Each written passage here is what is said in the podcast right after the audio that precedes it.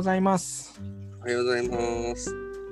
成長のへの進行に基づく習慣の基礎は早起きにあり、だって一日は朝から始まるということで、今日も朝から始めております。2月3日、水曜日のサンラジです。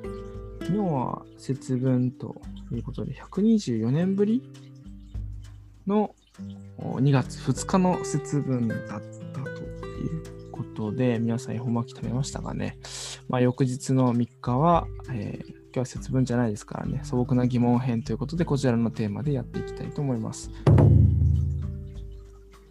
苦手な食べ物を食べられるようになったのはどんな時？っていうことですね。まあ、どういうことかっていうとですね、ま苦手な食べ物、もともとこれ食べられなかったんだけど、食べれるようになったものっていろいろあると思うんですけど、ま、どういうきっかけで、どんなタイミングで食べられるようになったんですか？という疑問ですね。まあ、これはもともとなかなか苦手な食べ物が多いというところから、まあ、どうしたら食べられるようになるのかとか、まあ、お子さんがね、なんか苦手な食べ物があっても、それをどうしたら食べれるようにしてあげられるのかみたいなところから来てたかなと記憶してます。な感じですね。よろしくお願いします。よろしくお願いいたします。そうですね。えっと、思い当たるのが、あの、サンマにくっついてた大根おろし。ずっとなんか、ずっと食べれなかったなと思ってたんですけど、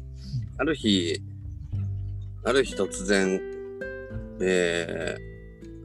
ー、なんかこう、仕事をしてる時に、ちょうどなんか食堂に入ったんですよね。入った時に、大根おろしがあって、なんか、残すのがもったいないなっていう思いから、えー、ちょっと食べてみようかなっいう気持ちに変わりまして、食べたらすごく美味しくて、それ以来、なんでこれ食べなかったんだろう、今までって逆に思って、えー、なんか、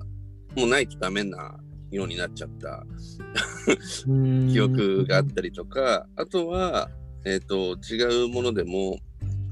あの、妻が美味しそうに食べてるものを、うんうんえー私はなんかこう、あんまり好きじゃなかったりとか、あの、またやっぱり大根系になるんですけど、お刺身のつまうんを、うちの、えー妻、奥さんは、えっ、と、なんかこう、喜んで食べてたんですよね。これ食べるもんなんだと思って、へえとかと思いながら、私は全然食べてなかったんですけど、どれどれって、そんなに美味しそうに食べてるなら食べてみるかと思って食べてみると、えーやっぱり大根って素晴らしいなと思うのは、あのーなんか胸がすごい軽くなるというか、胃が軽くなるというか、食べ過ぎはもちろん良くないですけど、なんかそういう、なのがあったなと思うと、あのーなんかこう、興味から入るといいかもしれないって、私的にはなんかすごく思いました。なんか自分の中で、これ、なんか、いや、今までこれ苦手だったけどっていう、なんかこう、残すのもったいないなっていう気持ちとか、えーこれって本当になんか苦手と思ってたけど、本当に苦手なのかなっていう意識を自分で持つと、食べてみるとやっぱり意外と美味しかったりするものの方が多いということに気がついたなと。うん、なんか、うまく言語化できないですけど、なんかそんな感じかなと思ってます。丸あありがとうございますあり。がとうございます。なるほど。これなかなかなんでって難しいですよね。かなと思う。今、高橋さんが言って、まあ、克服はある日突然にっていう言葉が頭に浮かんだんですけど、僕もやっぱある日突然にでしたね。何かのきっかけでえ食べた時に、あれ？これもしかしたら美味しいんじゃないの？っていう風に変わっていくみたいな。僕が思いつくのはまあコーヒーだとか、えー抹茶とかですね、苦いもの系っていうんですか？うんは、これもともと苦手意識があったんですけど、まあ、飲む機会、食べる機会ですよね。になった時に、僕のきっかけは、結構加工をつけるためだった気がしますけど、なんかちょっと砂糖を入れられないタイミングって言うんですか、うんお抹茶を飲む回とか、なんかそういうちょっと入れない方がいいかなみたいな時に、試しに飲んでみたら、あれ美味しいなみたいな感じだったなんですけど、その舌が変わったタイミングっていつなのっていうと、やっぱり変わってる時にはですね、食べないわけですから、なかなかそこって気がつかないとこだなとは思ったんですけど、うーん。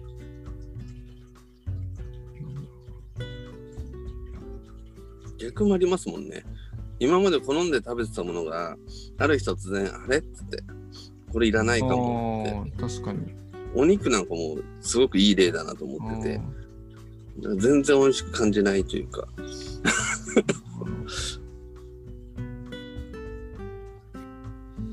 あのそういう意味では2つあるなと思ってやっぱ体の変化と心の変化ですうんうね、ん。うん。体の変化はやっぱり例えば子供の頃って苦手なものを、まあ、以前聞いたのは苦苦いものとかってうん体がなんだろうな間違って間違ったものを食べないための防衛機能としてうん。下げるようになってる、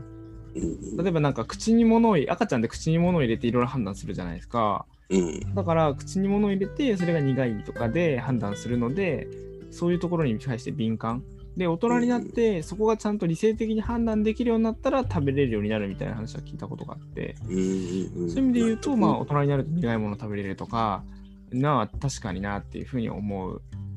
あの防御機能をした重視からでもこれってある意味意外に言うと感覚重視からえっ、と論理重視に変えていくっていうことなんですけどね。感覚を失うとも言えるのかもしれないけど、もう一つのやっぱ心の部分っていう意味でいくと、なんかやっぱり本当は別に好きじゃないんだけど、なんか心で好きと思うと好きになるみたいな。のはやっぱりあるかなというふうに思います。だからこれは苦手だと思うと結構なんか食べれなくなっていくし、これすごい得意だとか、あの周りがすごいいいよいいよって言うと、えいいのかもしれないって思うみたいなうんうんあところはあるなと。うんうん思いますね。だ結構お肉とかでもき来たりするのはお肉の実情、お肉が目の前に来るまでのもういろんなえ場面ですよね。そういうものを知ってからはあ急に全然食べれなくなる気持ち悪くなるようになっちゃいましたみたいなところは完全にえ精神的な心の方ですよね。うん、肉体的にはそんなすぐは変わらないから。うんだとかいあの翌日いきなり食べれなくなったみたいなのも聞いたりするので、心と体がね、あの影響してる。みたいなところですかね。子供に食べてもらおうとか、自分がさ、苦手をなくしたらためにはどうしたらいいかっていうところで考えると、どうなんでしょうね。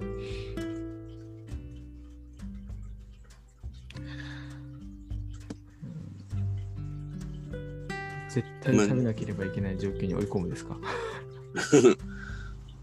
でもそれもありますよね。うん。あのコーヒーもだから苦に飲めなかったんですけど、うんあの自販機屋でやってる時にコーヒーがメインなのであコーヒーの味が分かんねえのは致命的だなって先輩に言われてですよねっつって毎日だから飲んだんですよね。あ、なるほど。どれ飲んでもうまくねえしこれとかって思ってたんですけど でもそうじゃなくてなんか毎日飲んでたら分かるようになって最初分かんなかったからこそお客さんに出してたんですけどいっぱいこういっぱいいっぱい提供して飲んでもらって美味しそうな顔してればこれ美味しいんだなって。なんか普通の顔してたらそうでもないんだなっていうのを判断してたんですけどもうそれもやっぱでもある日突然でしたねなんかね。毎日飲んでいくうちに今では結構コーヒーの味が分かると言ったらすごいおかましいですけどあの味の違いが分かるようになりましたねコーヒーとかはねぱりそういうきっかけは多いんですね。あ、チャット来てる。チャット気づかなかったですね。あと佐藤さんから。大根のつまとかおろしとか同じ感覚ですと。野菜が全部ダメで小学生の頃、ハンバーグに混ぜてもらって逆に麺についてダメでした。中学生になって連成会に参加するようになってから最初に食べられるようになった野菜がトマト。味がどうこうよりも野菜が食べられたことがとても達成感、安堵感があり、野菜食べたぞみたいな嬉しさがありました。うんどの場面でかはすっかり忘れていますが、そこから連成会でよく出る味ご飯に入っている野菜は美味しいぞと思うようになりました。自分が他の人の良さを認められるようになっていったのと、私は同じような店舗で食べられるものが増えていったような気がしています。なるほど。素晴らしいね。うん許せる人と許せる味っていうのは比例するんですかね。かもしれないですね。でも、連生って意外とあの残さず食べられましたっていう三端が来るから食べられる機会になりますよね、なんかね。あ苦手だったものも頑張ってなんかこう食べ食べてみて、あ、それによって褒められたことによってまたなんか嬉しくいいからまた食べてみる。確かに食べられないことで怒られることはあっても食べられて褒められることってあんまりないですもんね一般の生活では、あんまりないです。うんあそう連生で克服してるのもあるかもしれないな。子供はそうだったかもしれないです。なんか我が家の。ーあーなるほど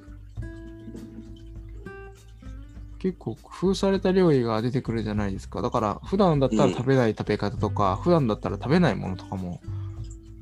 そうそうそう出て。きてわがまま言えないそのみんながいるからっていうのはうんちょうどいいのかもしれないですね、うん。うんまあ、本当にダメなものあるかもしれないですけど、うん。結構そうじゃないものもたくさんありますからね、子供が苦手なものって。そうそうそう。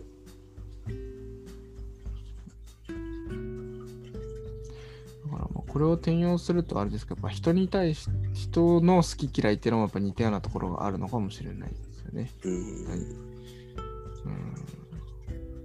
うん、だから自分では見えてない良さが、ん他の人からこの人いやでもこんなところいいとこあるよねって言われるとああそう言われてみるとそうかもっていう部分と同じですよね多分ね。うん、そうですね。この良さっていうのはずっと変わらずにあるけど、それを受け取る側がどこまでその良さってものを気づけるのかっていう。そうですよね。それがいわゆる美食家のあれですもんね。良さ、良さを、細かい良さを 発見するみたいなところですね。だからある意味それがそう繊細な感覚だったりする。普通に奥が深い。単なる好き嫌いじゃないんですね。ね、単なる好き嫌い、好き嫌いもただの好き嫌いあらずみたいな。うんでもやっぱりこう自分がこういう好きとか嫌いとかっていう感覚から学べる自分の傾向だとか、まあ、性質、感覚みたいなものはやっぱりあるから、うんなんか単純に嫌いなんだにせずに、なんかそこに流れている意味、うん。何かうん理由っていうものを理解していったりとかそれもそういうのもあるんだなみたいな認識を持つっていうのはすごい大事だなと。好き嫌いだろみたいなことにしてしまわないっていう。ことです。え。ーコメントなるほど。褒めてもらえる成果も。ああそうですね。ああ分かる人ガクトみたいに、うん そうですね。と言ってる間に、もう今日は時間がやってまいりましたかね。はい。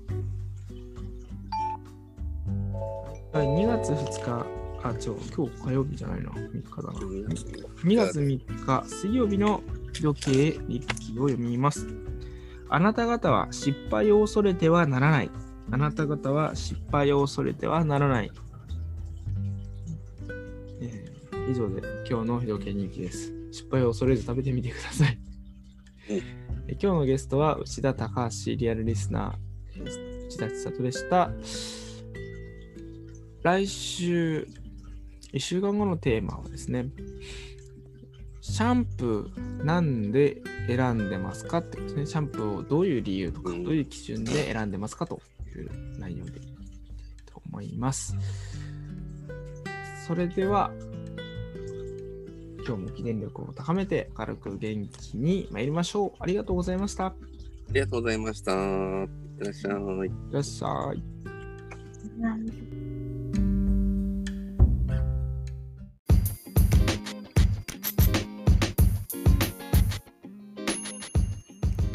サンラジはその日のゲストでお届け中。毎朝ユニークな語りでゆったり楽しく深めています。もし成長への教えをしっかり聞きたいという方は、道場や地元講師へご相談を、また皆様からの感想、要望、質問、テーマの投稿を大募集中。詳細は公式ウェブサイトサンラディ .com にアクセス。綴りは sanradi.com